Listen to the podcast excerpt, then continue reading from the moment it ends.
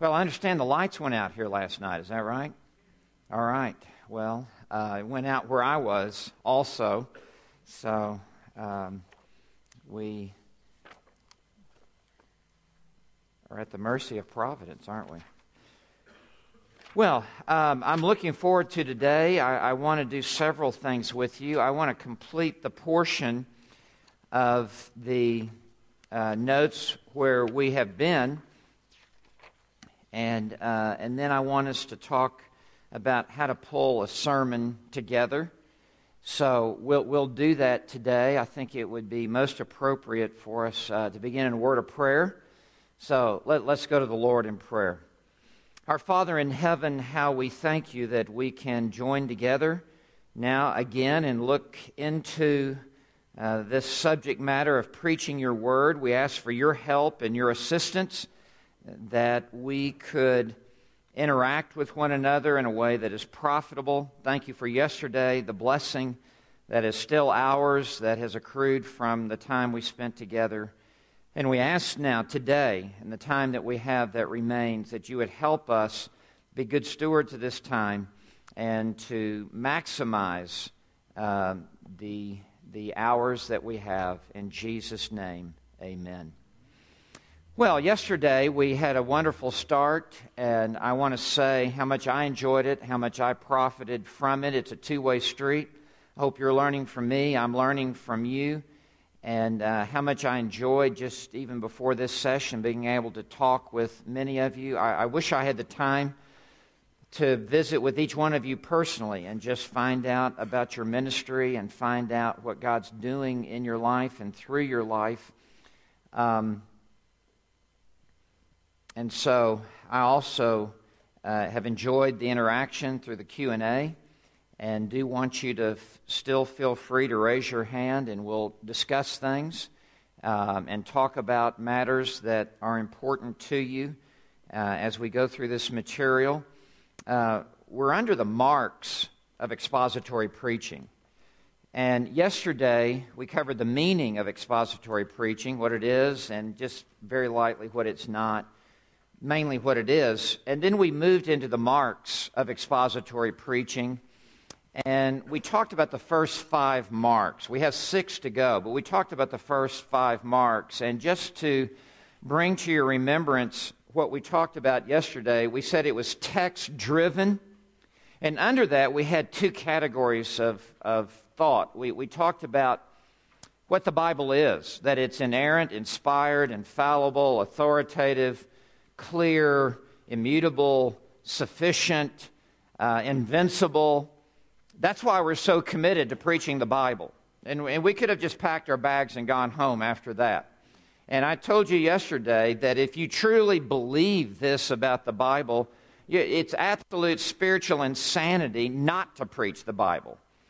And when I say to preach the Bible, I mean get down into the depths of the Bible and bring it to the surface and to teach your people. So, and then we also talked about under text driven the different methods that you could do it sequentially, you could do it sectionally, you could do it thematically, you could do it biographically, you could do it apologetically, you could do it polemically. Um, the various different approaches to expository preaching. And then we talked about that it's God exalting, and that it's Christ centered, and that it's spirit empowered, and that it's exegetically grounded. Just to remind you of, of what we covered yesterday. And even in all of that, if time had permitted, we could have gone down into deeper caverns of, of, of veins of truth that run through um, each of these areas. So now, today, I want us to pick back up with number six the marks of expository preaching. And number six, it's theologically precise. Theology is very important. Theology is taught throughout the entirety of Scripture, and it's what we call systematic theology. And systematic theology stands on the shoulders of biblical theology. And biblical theology stands on the shoulders of exegesis. Yesterday we concluded with exegesis. It's your grammar, your syntax, your word studies, the parsing of verbs. It's, it's the, the details of what the Bible means by what it says. It's the historical background, it's the geography, it's, it's, it's the cultural um, ramifications of the first century. That's down into the exegesis. Then, standing on top of that is your theology. Out of individual passages, it all comes together.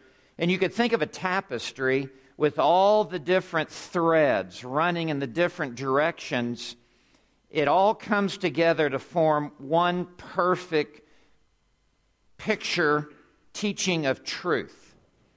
When we say biblical theology, we're talking about there's, there would be what we call, these are kind of funny words, but let's begin with a simpler word Pauline theology. What does Paul teach about um, bibliology, theology proper, Christology, pneumatology? Then there's what we call Johannine theology, which is what does John teach in the Gospel of John, uh, his three epistles and Revelation. Uh, there's Lukean theology, which is the Gospel of Luke and then just Acts. Uh, there's Matthenian. There's Markian theology. There's Mosaic theology. There's you know Davidic theology, and and you can take all of the individual authors and and what did they teach? And there's ten major areas of theology. Did I blow through that yesterday? I think so. You need to have these categories in your head if you're going to be a proficient expositor. And all of these 10 major areas of theology poured through the individual authors of Scripture.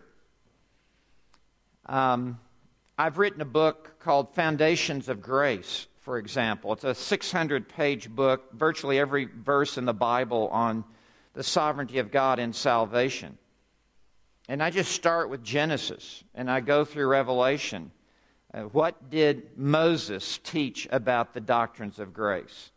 What did Joshua teach about the doctrines of grace? Uh, what did David teach about the doctrines of grace? What did uh, Solomon teach about the doctrines of grace? Isaiah, work your way, Ezekiel, Jeremiah, um, then the minor prophets. What did Christ teach in Matthew, Mark, and Luke? What did Christ teach in the Gospel of John? What, what, did, um, what did Luke teach?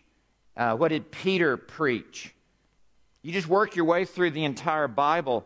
Then, when you have all of these smaller areas of biblical theology, they're like building blocks, or they're like individual bricks and when you put them all together, it forms the wall of systematic theology, which is the entire Bible, doctrinally, theologically.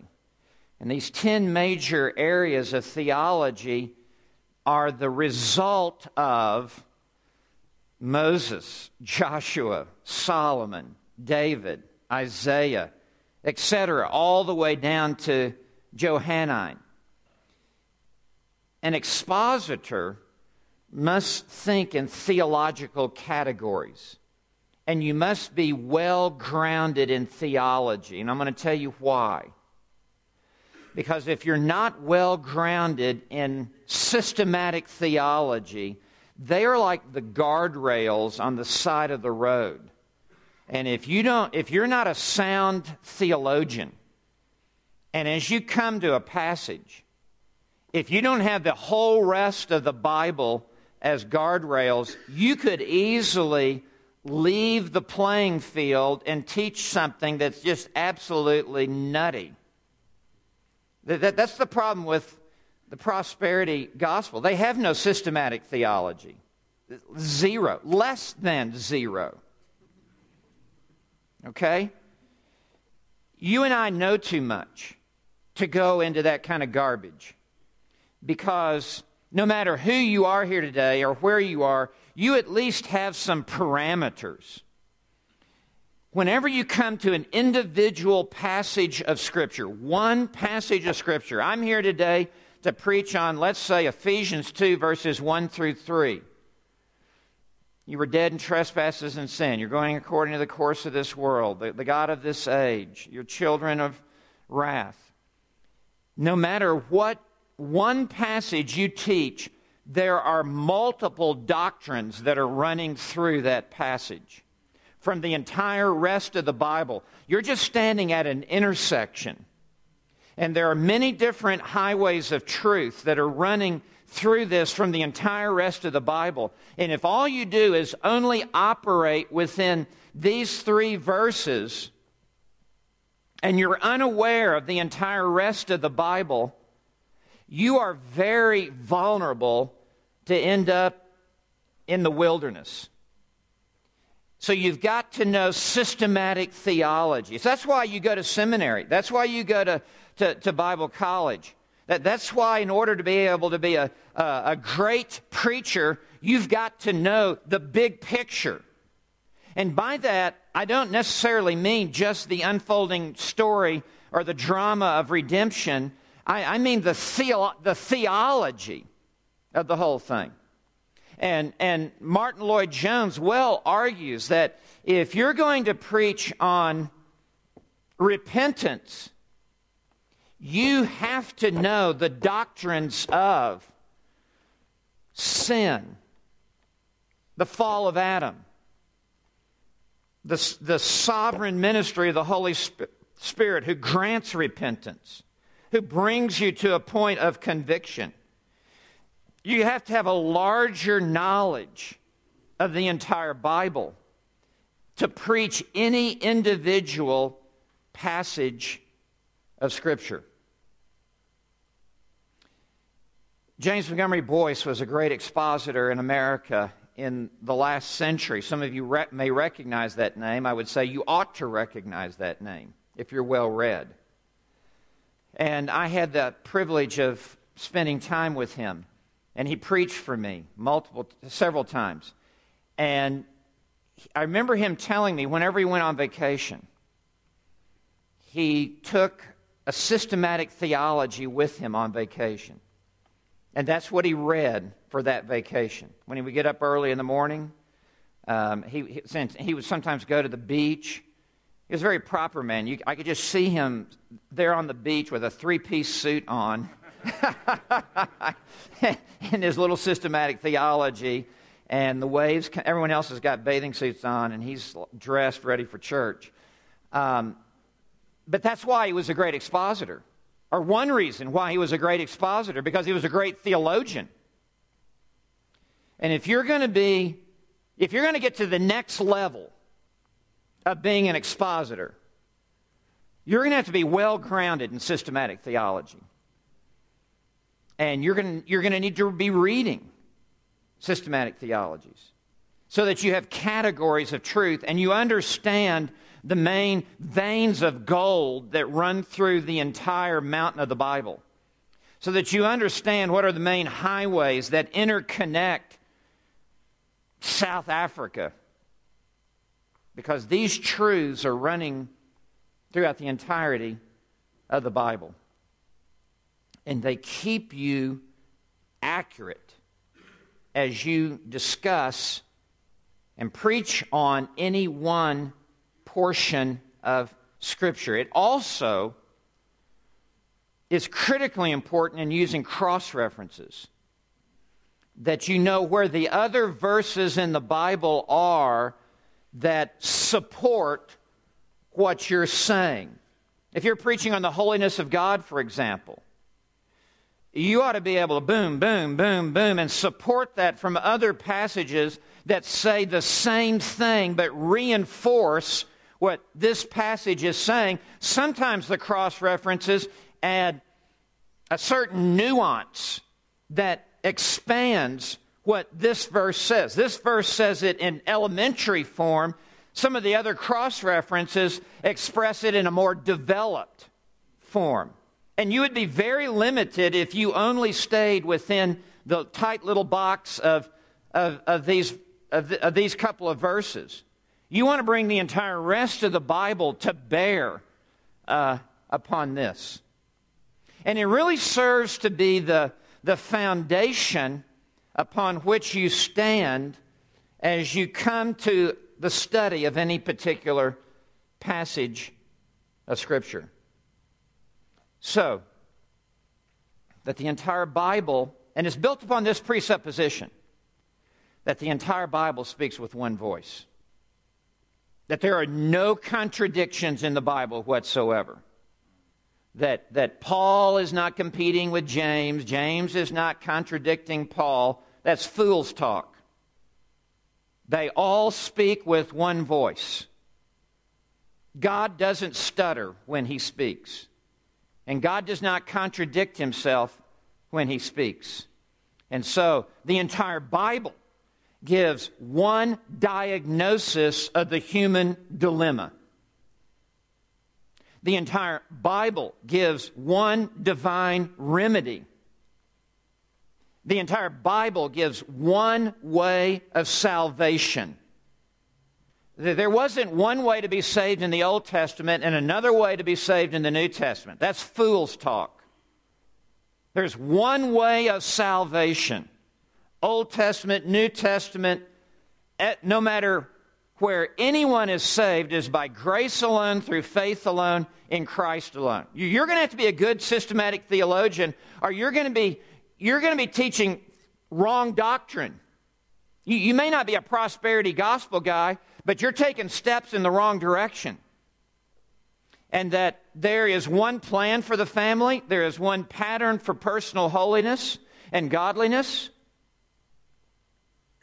You got to connect the whole in order to preach any individual passage of Scripture. Let me put it to you this way you do not take one passage and look through it and see the entire rest of the Bible. It's the other way around.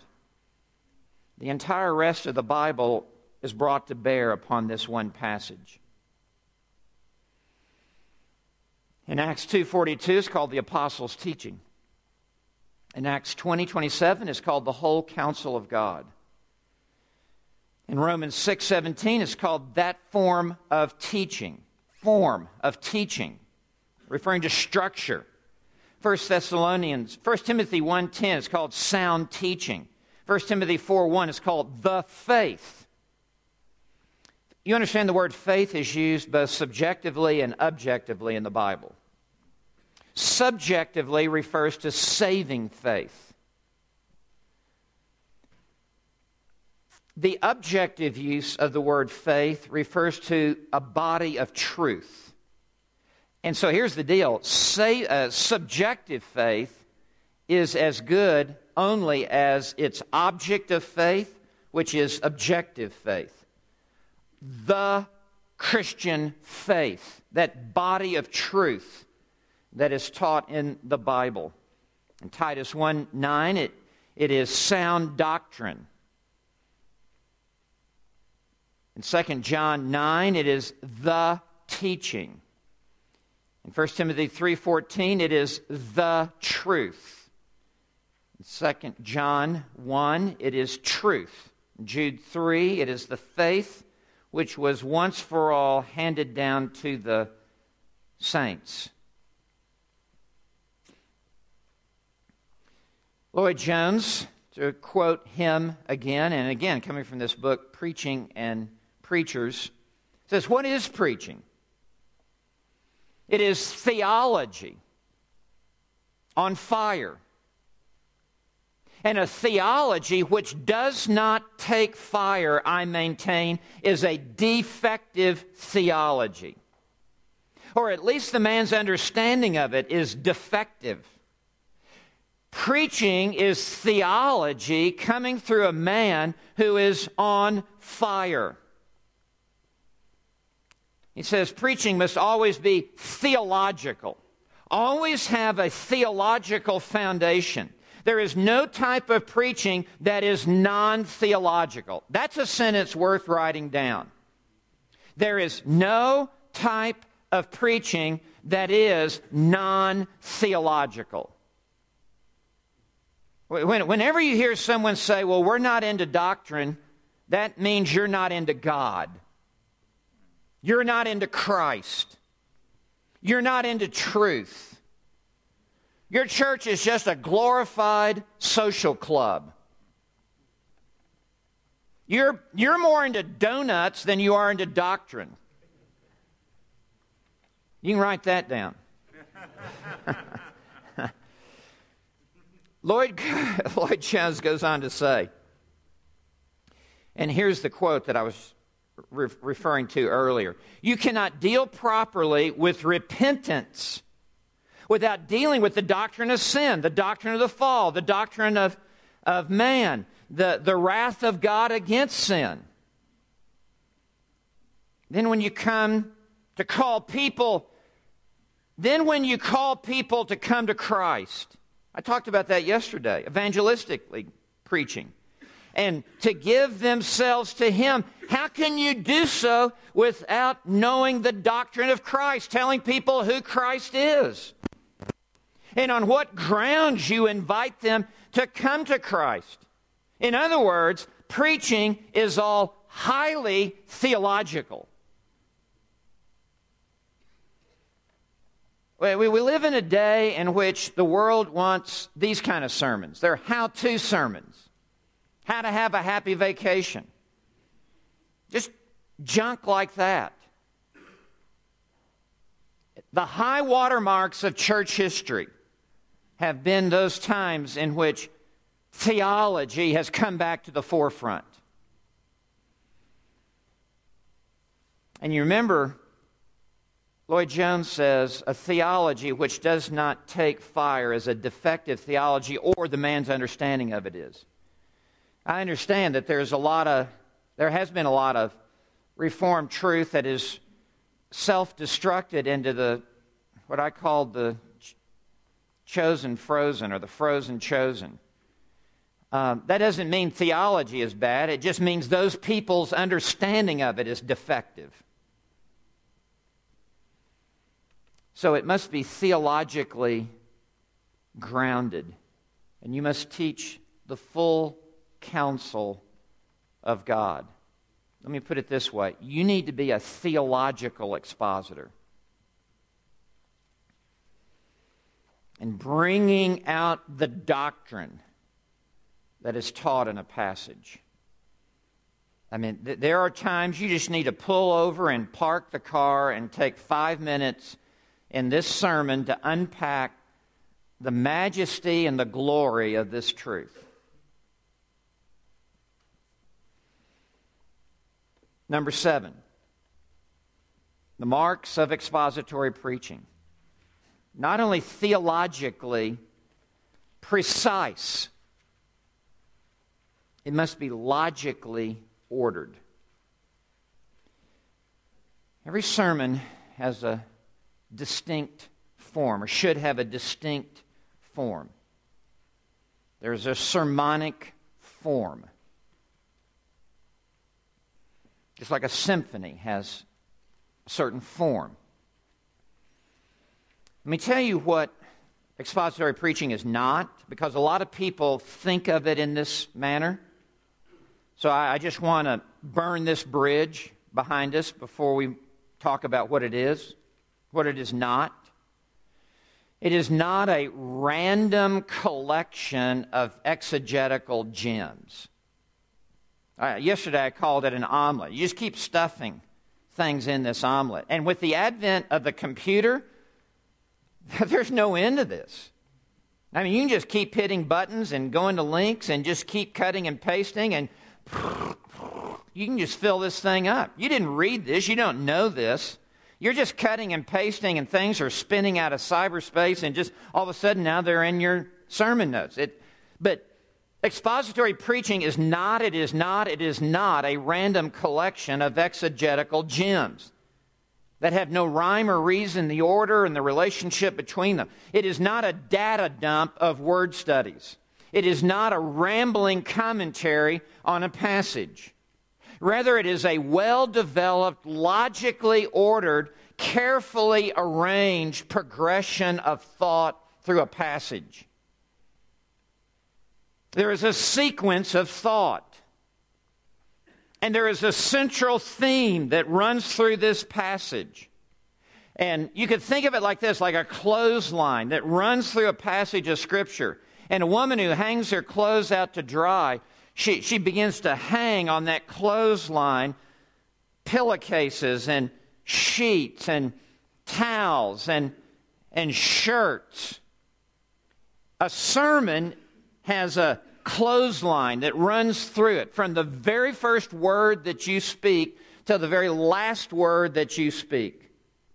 There's just one clothesline. There's one central dominant thought that emerges from this passage of Scripture that becomes the dominant driving idea of this sermon. And many preachers just go off on rabbit trails. I mean, they just leave the planet. They're just in outer space somewhere. And people are just like trying to keep up with this. And they're just being jerked in every direction because some ADD adult pastor, I mean, he can't even stay on course with his talking. And he just has these little random thoughts that are flashing into his mind and he's not even finishing a sentence. And the next thing you know he's just off in this this other direction. He, he just had a flash of an idea. And and so he's like a drunken driver. He's just like weaving all over the highway and he's running over things. And you don't even know where he's going to end up. That's that's a lot of preaching. No Expository preaching is linear, it's not circular. You're not like this airplane that's just circling the airport, but you won't ever land the plane. No, it's linear, straight line. From 1 to 2 to 3 to 4, from A to B to C to D. It is logical, it is rational. And for me, I'm just moving through the passage because God is a genius and He's written the Bible very logically and very rationally. And as you're moving through this passage, there is an unfolding argument and so, even my homiletical headings are just following the flow of this passage. And then the subheadings are just slicing and dicing what's in that next little part and then moving on to the next part. But it's linear. The last thing I do is write an introduction and a conclusion. That's like the front porch and the back porch of a house. You got to build the house first.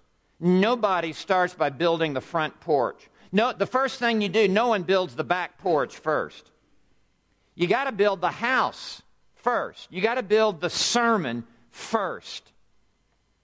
Then you put an introduction. Then you put a conclusion.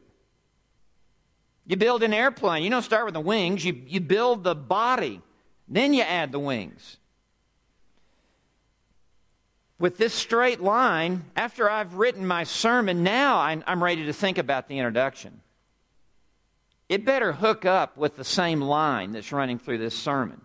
This introduction will only work for this sermon, not some other sermon I've preached or some illustration you've got. It needs to set up and be a part of this straight line that's running, it's like a laser beam. So there is uh, there's this logical order to a sermon. I mean, think about it. I mean, the introduction obviously goes first, right? I mean, you don't end with the introduction. The conclusion goes last, right? All right? You've got headings. Whether you say the headings or not, you better have headings in your head. It better be well thought out and well structured in your thinking. I announce the headings. It keeps me on track. It helps the listener follow me. It helps them take notes. Just like I'm going through right now text driven, God exalting, Christ centered, spirit empowered. That helps you follow me. And they're lined up in a particular order. I began with the Bible, text driven. Where else would you start? I, I then moved through the Trinity God exalting, Christ centered, spirit empowered. First person of the Godhead, second person of the Godhead, third person of the Godhead. My, even the progression of my thought in what I'm talking to you about right now, it's logically ordered. There were subheadings under the first one because we got to talk about what the Bible is and then the different ways to do the text driven. And this is all headed somewhere.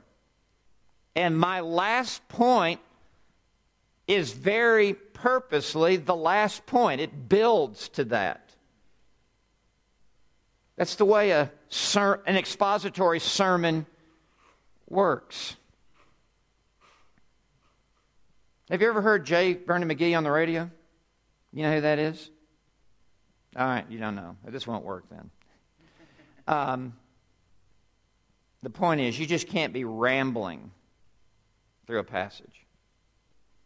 I, I, I don't want to listen to rambling. I want you to stay on message and stay on target so I can follow you. So it's logically ordered. And there are even things like transitions from the first heading to the second heading. Each heading is almost like an island, and you've got to build a bridge to go from one island to the next island. When you finish that island of thought, to get to the next island, you've got to have a bridge. It's called a transition. To pull people along with you.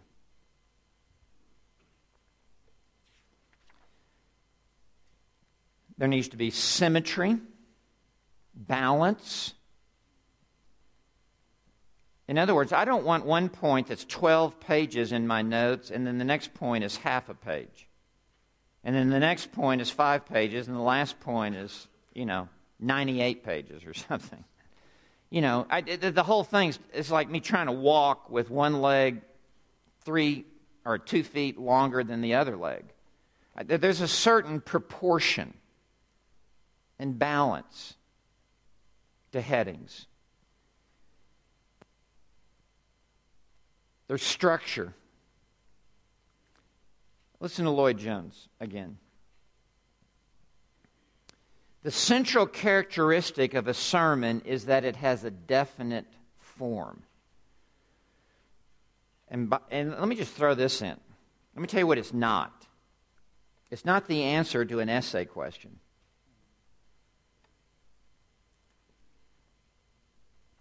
Back to Lloyd Jones and that it is this form that makes it a sermon. It is based upon exposition, but it is this exposition turned or molded into a message that has this characteristic form. I maintain that a sermon, Lloyd Jones says, should have form in the sense that a musical symphony has, a, has form. A symphony always has form. It's not, uh, it has parts, it has portions. The divisions are clear and are recognized and can be described, and yet a symphony is a whole.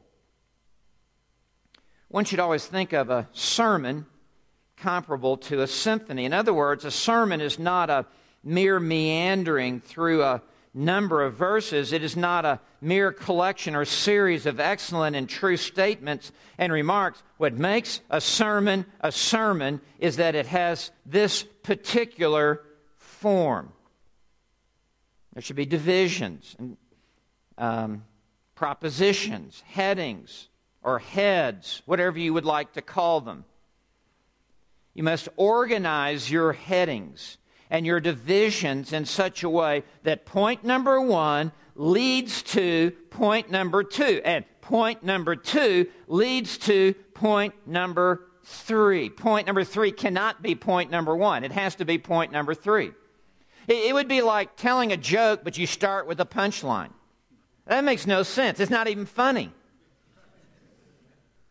You, you got to set it up before the punchline has any humor to it. And it's the same way with a sermon.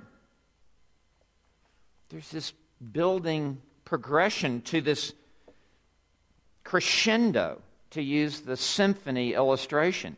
It builds to this climactic crescendo.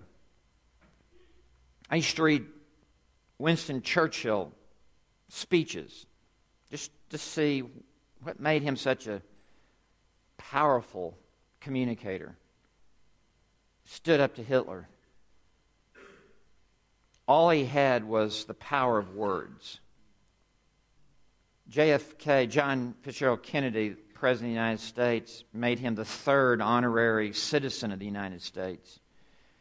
And when he made him an honorary citizen of the United States. I think it was like 1963. He said Churchill mobilized the English language and sent it into war. He would get on that BBC. We will fight them in the streets. We will fight them in the air. We will never, never, never surrender. And he just breathed hope and steel into a deflated nation. When they look back upon this, hour, upon this generation, they will say this was their finest hour. All of these extraordinary Churchillian quotes, or virtually all of them, are found in the last paragraph at the end of those speeches, meaning the whole speech is rising and building and careful thought given to the boom, all of the instruments, the cymbals, the timpani. It's building, and you end with emotion and impact. That's how a sermon ought to work. You don't just look up at the clock and go, Well, I'm out of time, let's pray. What a goofy way to end. You kidding me? I mean, it's over? you you got to have a rhyme and a reason for ending. Um, number eight.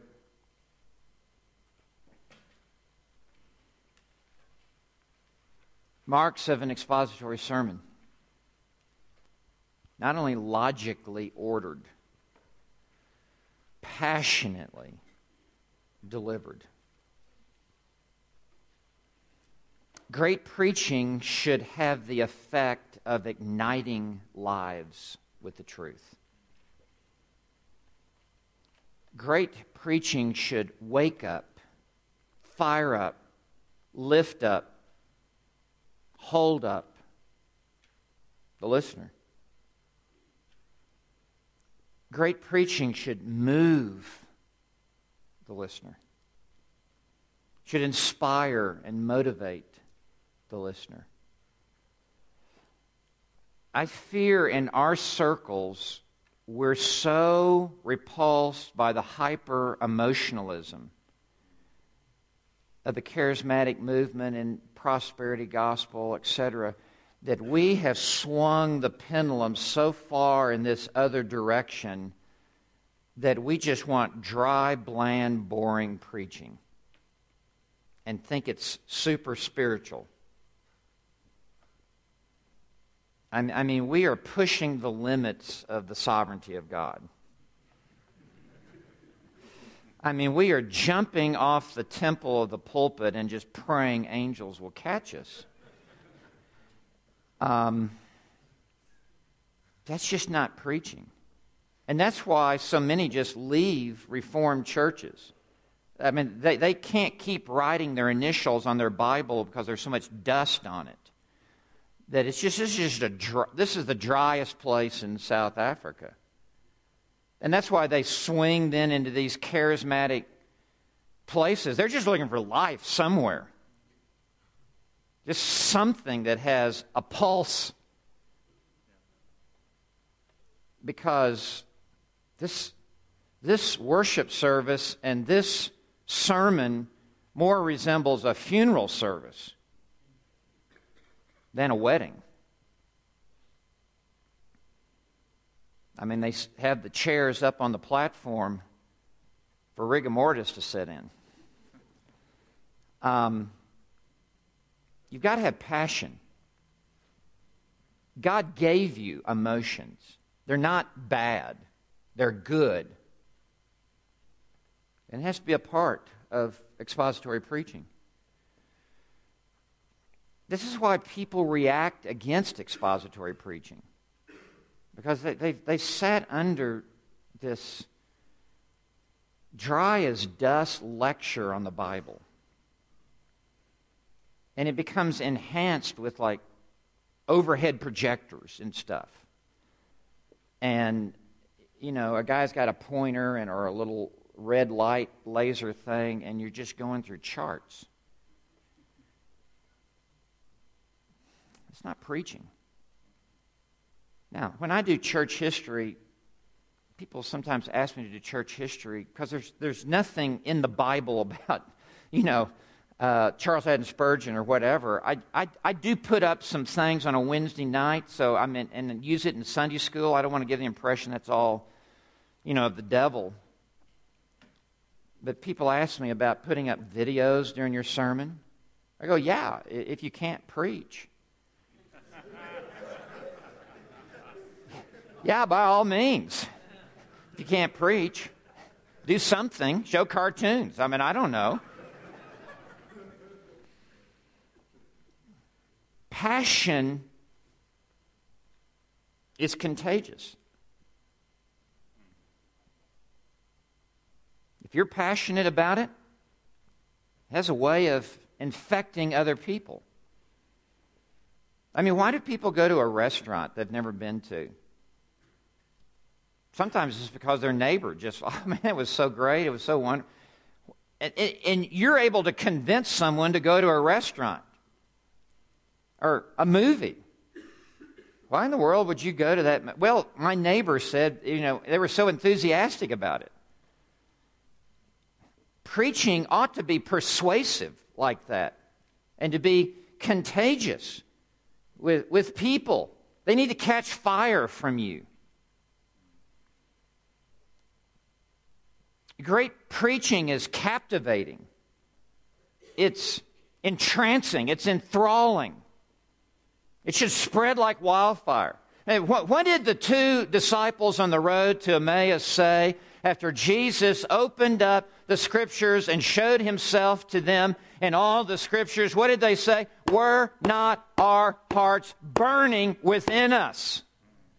I mean, we would just pour water on that in the average church. Stop that.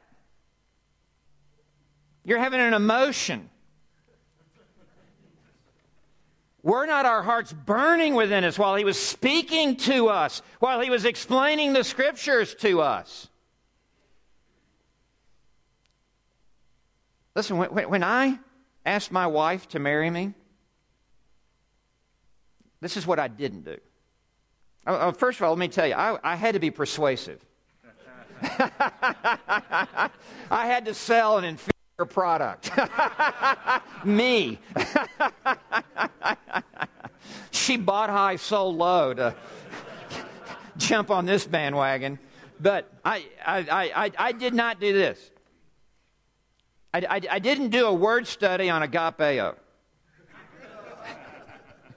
I didn't. I, I, I did not say. I did not think I can live without you any longer. I know your mother said don't marry me.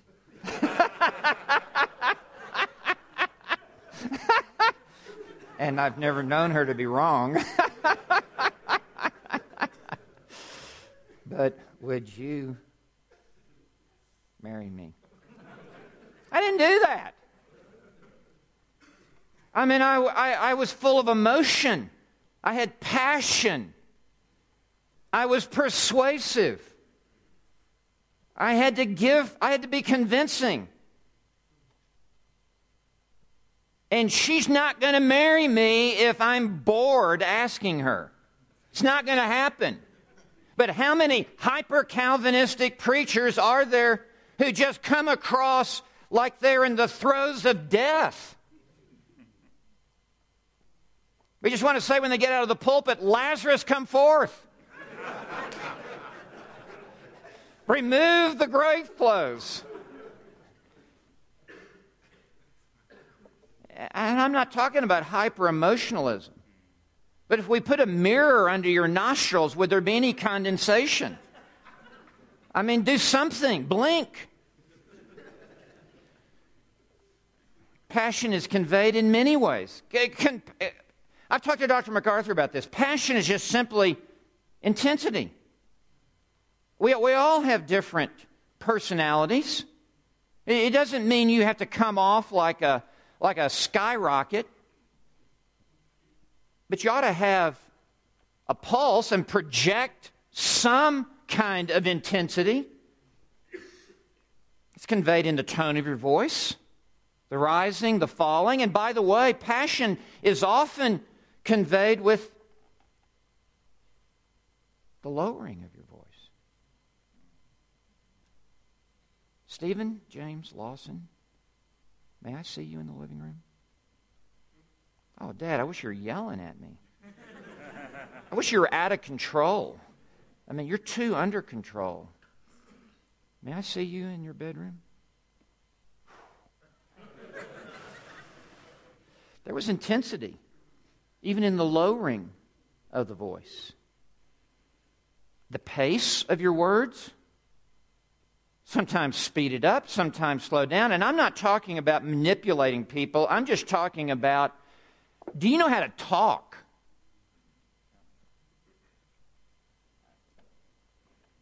The focus of your eyes conveys intensity. The posture of your body. I mean, if you're just standing up here, how, how many guys do I see preaching?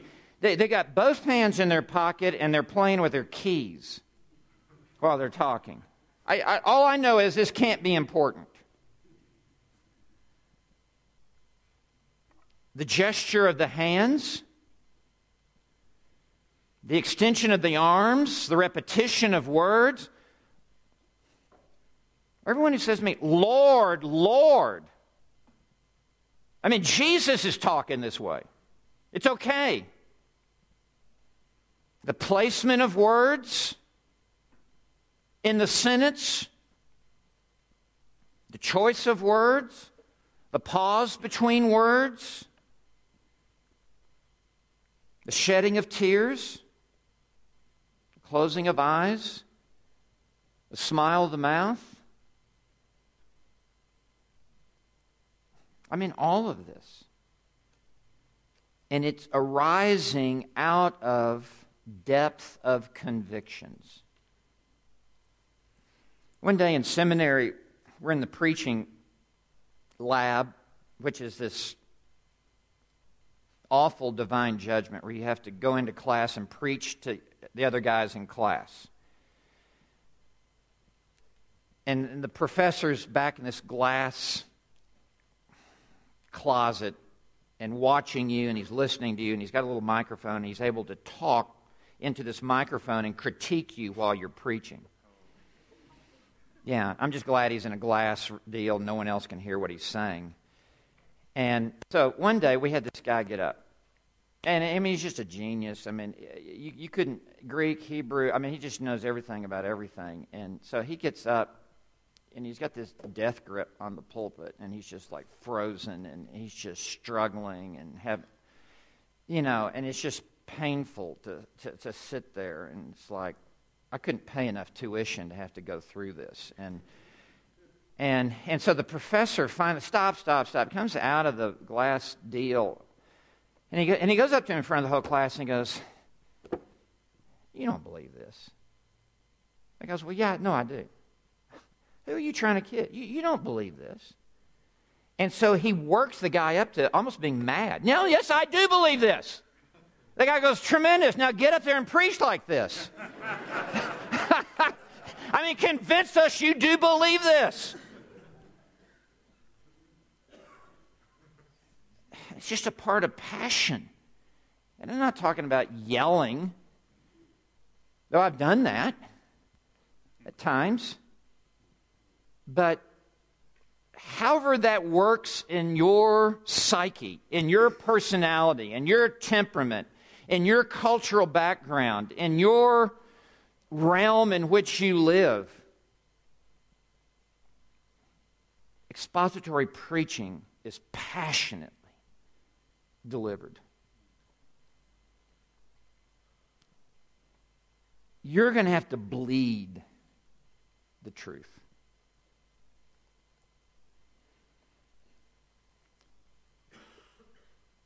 If you take the Oxford English Dictionary, and I actually have like the, whatever it is, 18 volume set of the Oxford English Dictionary. I got it because James Montgomery Boice had it. So I was like, okay, this will make me a good expositor. he had it behind his desk. I'm going to have it behind my desk. Um, and you look up the word passion. You get primary meaning, secondary meaning, third level meaning, et cetera, et cetera. I'll just throw this in. I've got a whole lecture on just how to have passion. The first primary meaning in the Oxford English Dictionary is the passion of Christ.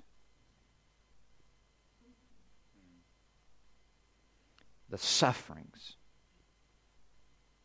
of Christ the Garden of Gethsemane. Oh, let this cup pass away from me.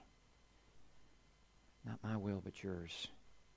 The bleeding through the pores, this cardiovascular system under extraordinary pressure. The engine is about to burst. It goes to the cross.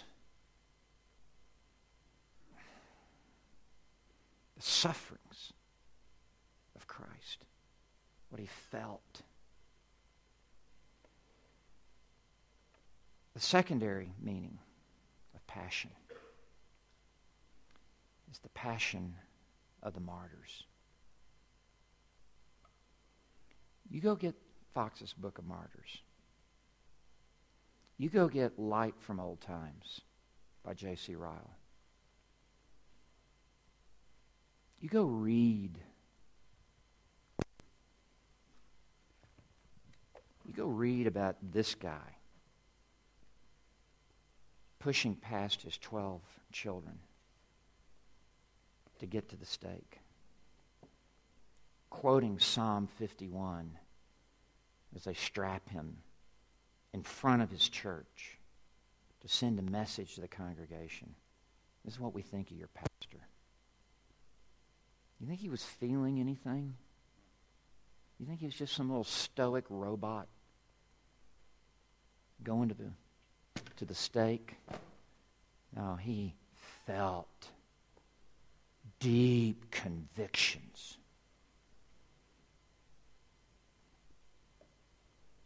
That's what the word passion means. And I want to say you're not going to have the full depth of passion until you suffer for the gospel, until you face rejection and opposition. Because as long as you're preaching to the choir, you've got an easy religion. And you don't really know what you believe until you've had to pay a price for it. It's been said every pastor, when you step into the pulpit, he ought to have his letter of resignation signed and in his hip pocket.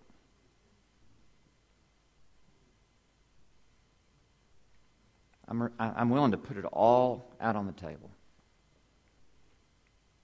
Fire me or follow me. One of the two. That's, what, that's where passion comes from. Depth of convictions, but you really believe and you're willing to suffer and pay any price. When you're at that point, you're going to come across with depths of feeling. Ninth, it's boldly declared. We've already talked about the word, the Greek word for boldness.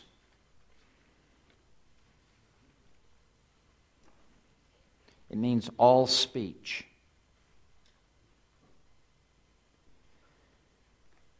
And when you look up meanings, it means freedom of speech without reserve. You put it out there. It means to speak without ambiguity. Listen, as a speaker, I, I know what it is. As a preacher, if I want to cover up a truth, I know how to change my vocabulary so only about a third of you get the drift of what I really said. And the other two thirds of you can just sit there innocently and not really catch what I just said. I know how to disguise what I'm saying.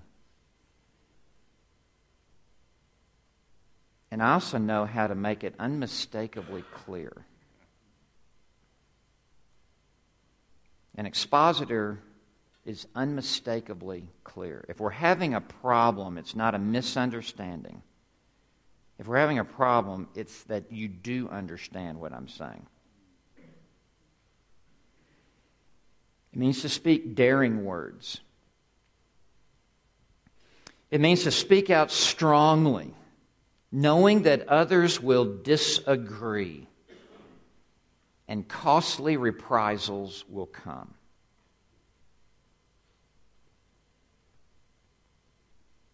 I, I, know what it is to be called by the chairman of the deacons to his office in a huge office building and to be told, don't preach the next verse. and you're one of the most powerful men in town. And to say, Sir, you have just guaranteed I will preach the next verse. I was going to anyway. But I cannot be bought. I, I know what it is to be told they're going to take over the pulpit while you're preaching, and they're going to vote you out during the, during the worship service. I know what it is to have to get the babysitters and to get keep the kids home. Stand up, start preaching. I, I know what it is to go in and there's three or four times the number of people that would normally be here because they've got the votes and they've brought them in from four corners and they're going to take over. but to go ahead and put it out there. An expositor must boldly declare the truth. You can't speak and as though you have marbles in your mouth. The word means to speak the whole truth means to speak and to give a full disclosure of what must be said because God has spoken. It means to speak and hold nothing back. One definition says it means to speak without figures of speech. There's nothing veiled.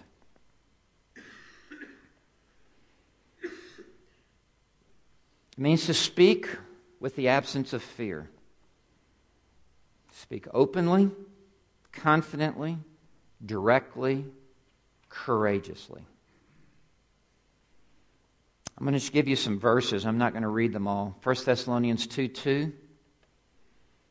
Acts 13 44 through the next several verses. Acts 4 29 and 30. 2 Corinthians 3 12. Ephesians 6 19. It's a hallmark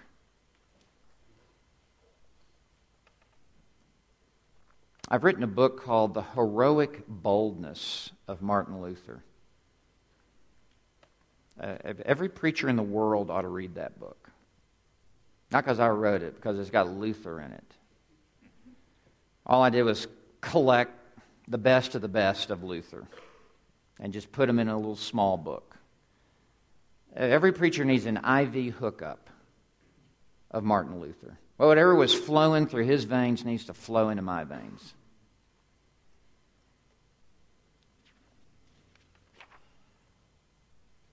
Spurgeon said, My motto is I yield to none. I preach what I like, when I like, as I like. Fire me or follow me. Spurgeon said, I have not softened down the Bible to suit the carnal tastes of men. I have said damn where God has said damn. I have not sweetened it into condemn. He said, I'm often charged with preaching doctrines that may do a great deal of hurt. I have my witnesses present here today to prove that the things that I have preached have, in fact, done a great deal of hurt. But they have not done hurt to morality or to God's church. The hurt has been to the devil. I mean, there's a reason why we're talking about some of these men still. 500 years later, 200 years later. It wasn't because they, they were little preachers scared of their shadow. And this does not mean that we have the right to run roughshod over people and jam things down their throat. But it does mean we speak up and speak the truth in love. It's not love to hold the truth back. Adrian Rogers has said it is better to be divided by truth than united by error. It is better to speak the truth that hurts and then heals than to speak falsehood that comforts and then kills. It is not love if we fail to declare the whole counsel of God. It is better to be hated for telling the truth than to be loved for telling a lie. It is better to stand alone with the truth than to be wrong with the multitude. Number 10. Pastorally edifying. And this is the great counterbalance. This is the great counterbalance to boldly declared. We've got to be encouraging. You pick your spots when the lightning bolt hits I'm boldly declared. The whole sermon is not a thunderbolt. You pick your spots. But on the whole, we are pastorally edifying and encouraging and lifting up and building up and strengthening and breathing hope into people whose flame is all but extinguished. The mother who's raising her kids by herself without a husband. The businessman who has lost his job. The single woman who's not married and her friends are. The teenager who has zero self respect. You've got to be encouraging. And if there's a negative bone in your body, you need to break it and get it out of your body.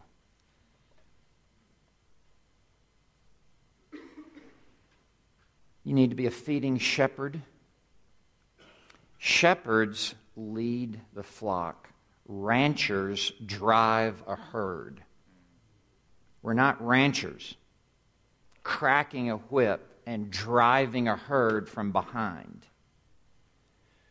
We are shepherds who are out in front with our voice, pulling people to follow us to green pastures and still waters. And we want them to eat out of our hand. I've already said, but 1 Thessalonians 2, I said yesterday, we need to be like a nursing mother. No more tender, intimate picture in all of life than the life giving milk of a nursing mother. There needs to be gentleness, compassion. But he goes on to talk about the father. We need to be like a father who is strict and disciplining and imploring. And you need both. It's the heads and tails of the same coin. And wise is the expositor who knows how to go back and forth from being the loving mother and the imploring father. And we've got to be a humble servant. We, we talk in terms of we. Like, I'm in the game with you. Now, I don't believe in getting up and just telling you every fault I have in my life and throwing up on myself as a way to like manipulate you to like me. But I do need to come across in terms of I haven't arrived. And I'm just like you. I'm trying to work through this myself. And we all need grace. And we all fall short. And we all need encouragement. And you include yourself. You move from the we eventually to the you. And great preaching gets to the you. But great preaching begins with the we.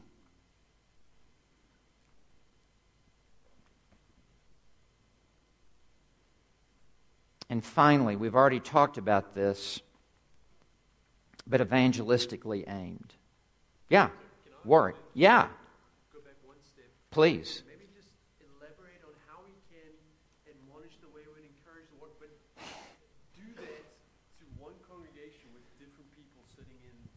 Yeah.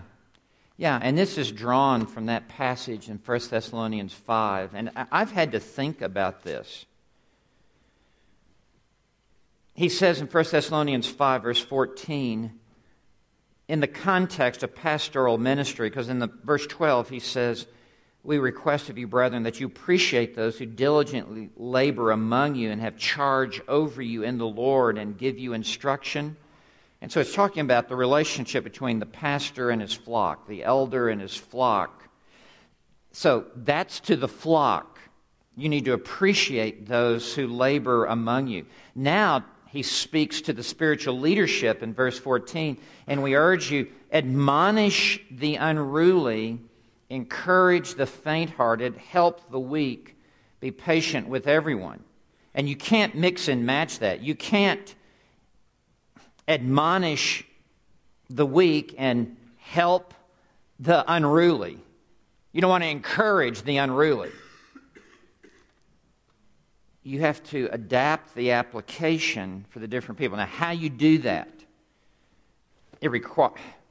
See, it's the pitch on this lectern It's not geared for a speaker, um, or at least one with a Bible. Um, the way you do that, sometimes when I'm in my study, I think about different people in my church. kind of representative people. I think about, I have a little section, or I had a little section, my widow section. Ladies who have lost their husbands, and they kind of sit over there. I've got another widow section over here. These are wives whose husbands are alive, but their husbands won't come to church with them. They come only on Christmas and Easter. I call them CEOs, Christmas and Easter only. and and I've got this little front line guys on the front pew. These are all guys who who are, are, who are heading into the ministry, heading off to seminary, and they're just they want red meat on the front row. And then I've got the businessmen and their families, and they're all with their kids, and they're all seated together. I'm thinking about all these different groups of people. And I'm also thinking about people that, I, and, and I sit on the platform, not on the front row. I sit on the platform just so I can see who's here, so I can know how to adapt my application as I get up to preach. I, I, I need to know to whom am I preaching? And I'm looking to see, and yeah, sure enough, there's that husband. He finally came this Sunday. And here are some people I have good reason to believe are unconverted. And here are a couple of people, we're, we're about ready to exercise church discipline on them. So I've got all these different categories of people in the back of my mind. And there are times in the sermon where I will try to make an application that affects their circle. And different portions of Scripture naturally lend itself to address the unruly. Different portions naturally lend itself to the faint hearted. And I want to hit the pause button when I come to those sections and try to put myself in their skin what does it feel like to have lost a husband? What does it feel like to have lost a job? In the, in the golden rule, do unto others, you have others do unto you. What would I want someone to say to me that would lift me up and encourage me? So I'm thinking about that. Sometimes it's scribbled into my notes. I mean, I'll just have businessmen, teenagers, whatever. Sometimes I'm just doing it spontaneously as I'm preaching. Almost like you just asked me a question and I stopped and I'm giving this answer spontaneously. It's almost in the middle of the sermon without someone speaking to me. I'm aware I need to stop and address this. So, Warwick, that's that's one thing that I'm doing. Um, and that's why it's very important to be aware what's going on in lives of people so you know how to adapt it. Um, one way is obviously you talk to people. That's why the 15 minutes after I preach, when I'm out in the lobby is critically important for me. That's why I try to talk to people before I preach. That's why a lot of people feel like they can't talk to me because I'm talking to three people, so they talk to my wife, and I get a lot of information, not gossip. It's like, would you please ask the pastor to pray for me? I have a job interview this week. I, I, get a lot of information like that. Or my wife will say, Are you aware that this widow fell and broke her hip? And this is her you know, first Sunday back. And I'm, I'm, I'm getting information that way. We also have a prayer list that you can call in the office and we'll put your prayer request or we're aware of it and we'll put it on there for you. It's a very sensitive thing.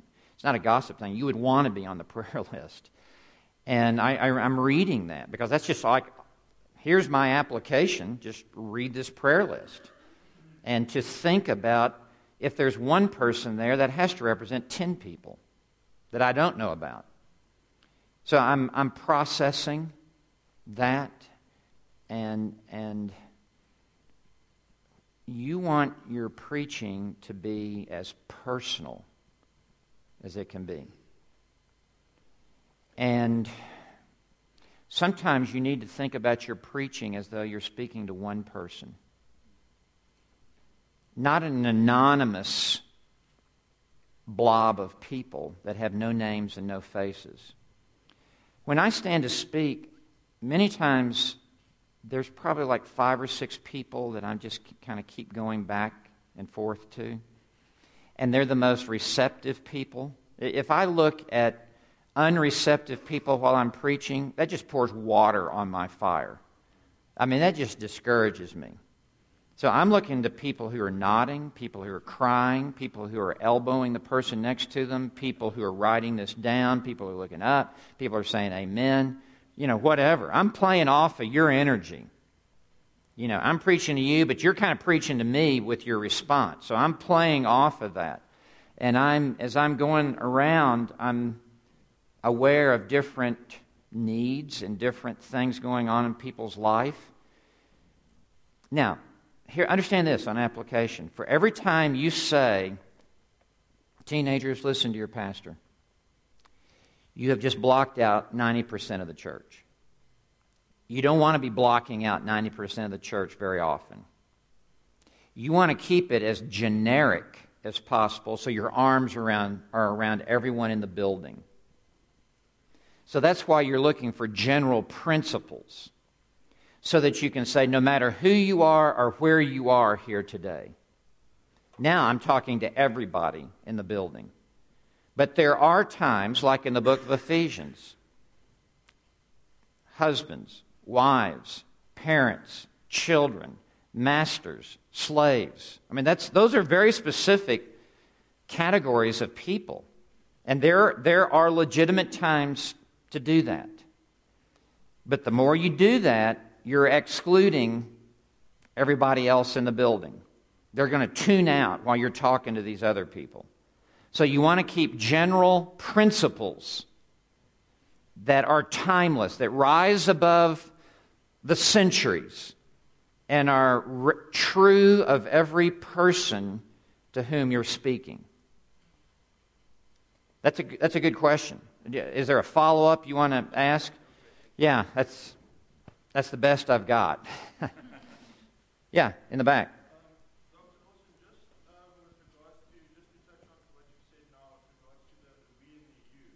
Uh huh. Yes.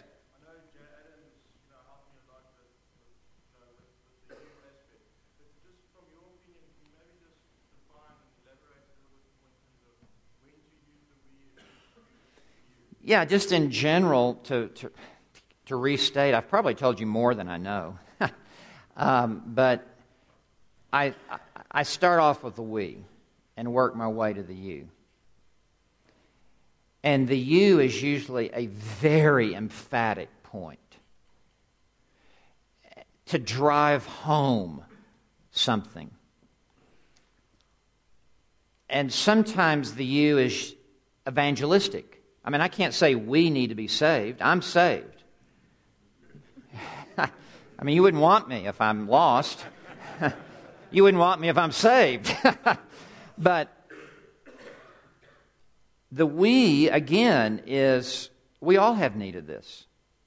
We, we, we all are faced with temptation. We all need grace to resist the world. We all need to have on the full armor of God. I mean, that's just a very simple I, I don't know what else I can say to that because I'm not thinking about it. It's just happening while I'm speaking. But I will work my way at certain points, and in my notes, I, I draw a little box around them, and I just, in my mind, I just refer to them as preacher points. I mean, that's, it's, it's a time to roar like a lion. And those tend to be more you.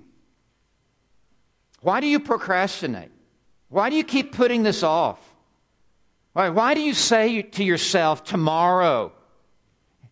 When, when are you ever going to come to the point of commitment to the Lord Jesus Christ?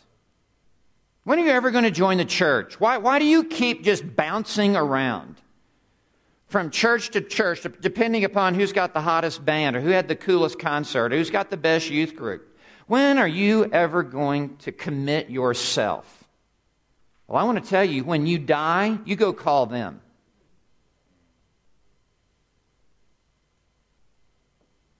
I mean, they're, they're, the you is like a penetrating sword.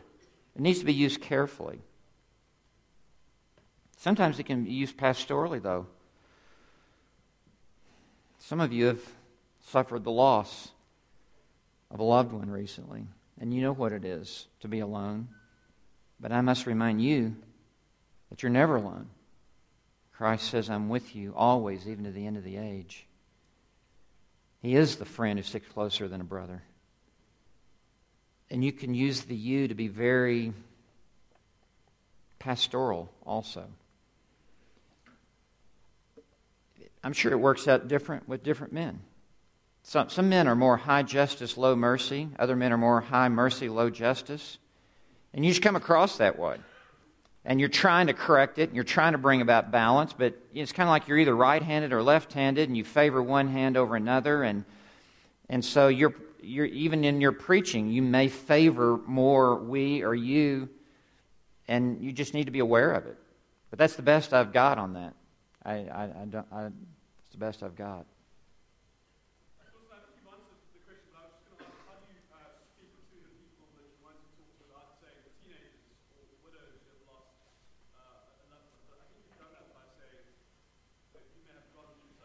Yeah, yeah, exactly. Yeah, no, you've answered the question for me.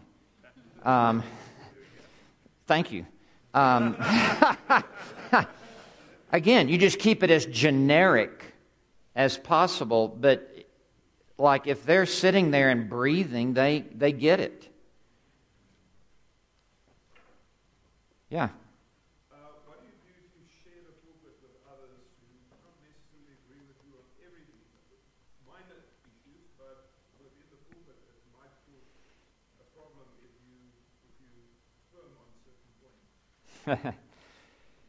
That's why I don't favor a rotating pulpit.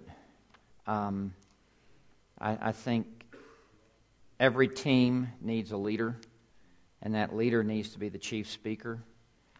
And um, I, I, think that when you have a rotating pulpit, this is just me personally, you, you run into that. Um, you run into other problems you're supposed to finish through verse 3, but you only got through verse 1. And now this next guy is supposed to pick up. He's been studying verse 4 through 8, but you didn't get to verse 4. And so, I mean, so now what do you do? Uh, sometimes people call the office. They want to know who's preaching this Sunday because I like this guy more than that guy, and I'm going to come if this guy's preaching and let me know if you're preaching, and I'll go visit another church. And I mean, you, you, you, you're tempting people with that kind of thing. Um, there's an economy of time. As, if I'm preaching the book of Ephesians, I've, as I said yesterday, everything I studied for chapter 1, it all pulls forward.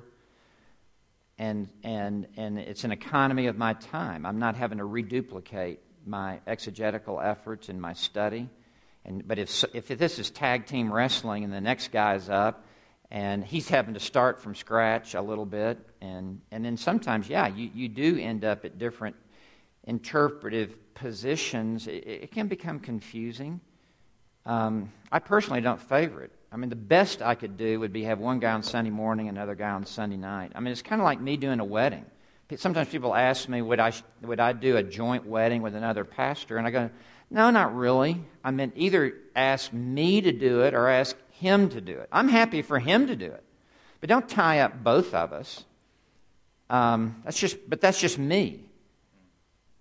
Uh, other guys love the camaraderie of, of the team deal. I'm a little bit more of an introvert. I'm a little bit more of an individualist, so that comes through. But even in church history, the, the strongest pulpits have been the strongest voices, and the strongest voice needs to be the guy bringing the word. That's just my thought on that. Don't really have chapter and verse. Though it's interesting, Peter and John, John wasn't bad. You don't even hear peep from John in the book of Acts. All you hear is Peter. Just like, where's John? Don't know. He's not talking. It's all Peter. You've got a strong point man. Um, why didn't Timothy get to preach? Why didn't Barnabas? Why doesn't Silas? Why is it always Paul? Well, you go with your lead man. This, this isn't a little therapy group among the guys. I mean, it's for the good of the church. So that's just my thought on that, though. Yes, sir.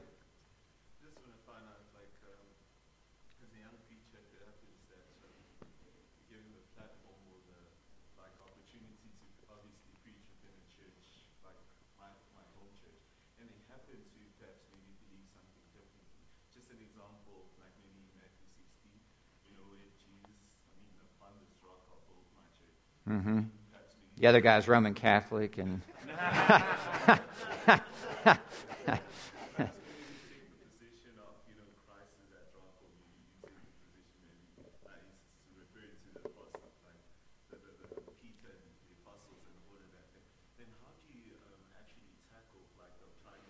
Yeah, I think you just need to go to another passage. Uh, I think when you're an associate and you have the rare opportunity to step in, and the other guys doing 90% of it, and you and three other guys do the other 10% periodically. I think you really need to be in submission um, under the, the lead man, and you're just going to need to go to another passage that we're, that we're all in agreement.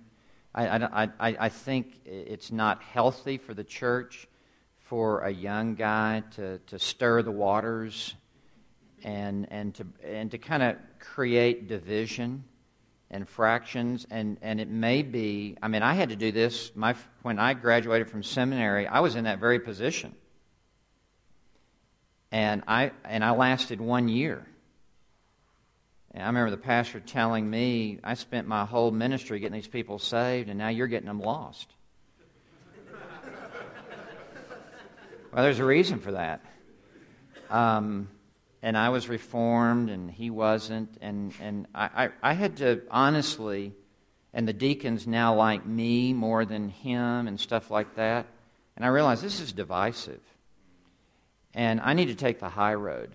I just need to leave. This, God called you here before I ever arrived. You, you've made the investments, you've cleared the stumps, you have plowed the field. I just show up you know, and start casting a few seeds. You're the one that's done the heavy lifting here. Even if I disagree with you, it would be the most, it would be the high road for me to just take a step back so that the deacons are not all looking to me rather than you, so that we do not appear to be in kind of this competing situation. It's a big world out there. There's a lot of churches in the world. There's a lot of people who need Christ. I, I, I don't want to be so small minded that I think that this is the only place I can serve the Lord. And so I just voluntarily resigned and went to another church where there would be unity and we'd all be pulling in the same direction. So I, I think that's the high road as an associate. And yeah, you need to be bold, et cetera, et cetera, et cetera. We, we also need to be peacemakers and unifiers. And if my presence here is dividing the church, maybe, maybe I just need to go start my own church, but not two blocks away. I just need to go to another town, another place, and reinvent myself. Go ahead. Uh huh.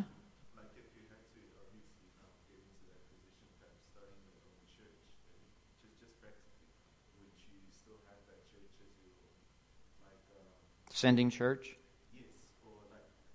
Well, it would depend on what all is in, what, what all comes with that. If this means now I have to be under the elders of the sending church and they don't know up from down, no, I, I, I don't. My, my conscience won't allow that. I, I'm starting a new work over here. We're going to do it different. It's going to be a reformed church. It's going to have elder leadership. It's going to have expository preaching. It's going to have um, a simplified worship. Um, it's going to have lifestyle evangelism. It's going to have, you know, whatever. And if this sending church, and it depends on, like, what do you mean sending church? I mean, am I still accountable to you and responsible back to you? You don't understand who I am and what we're about, so it, that's why I'm leaving. because we're pulling in different directions.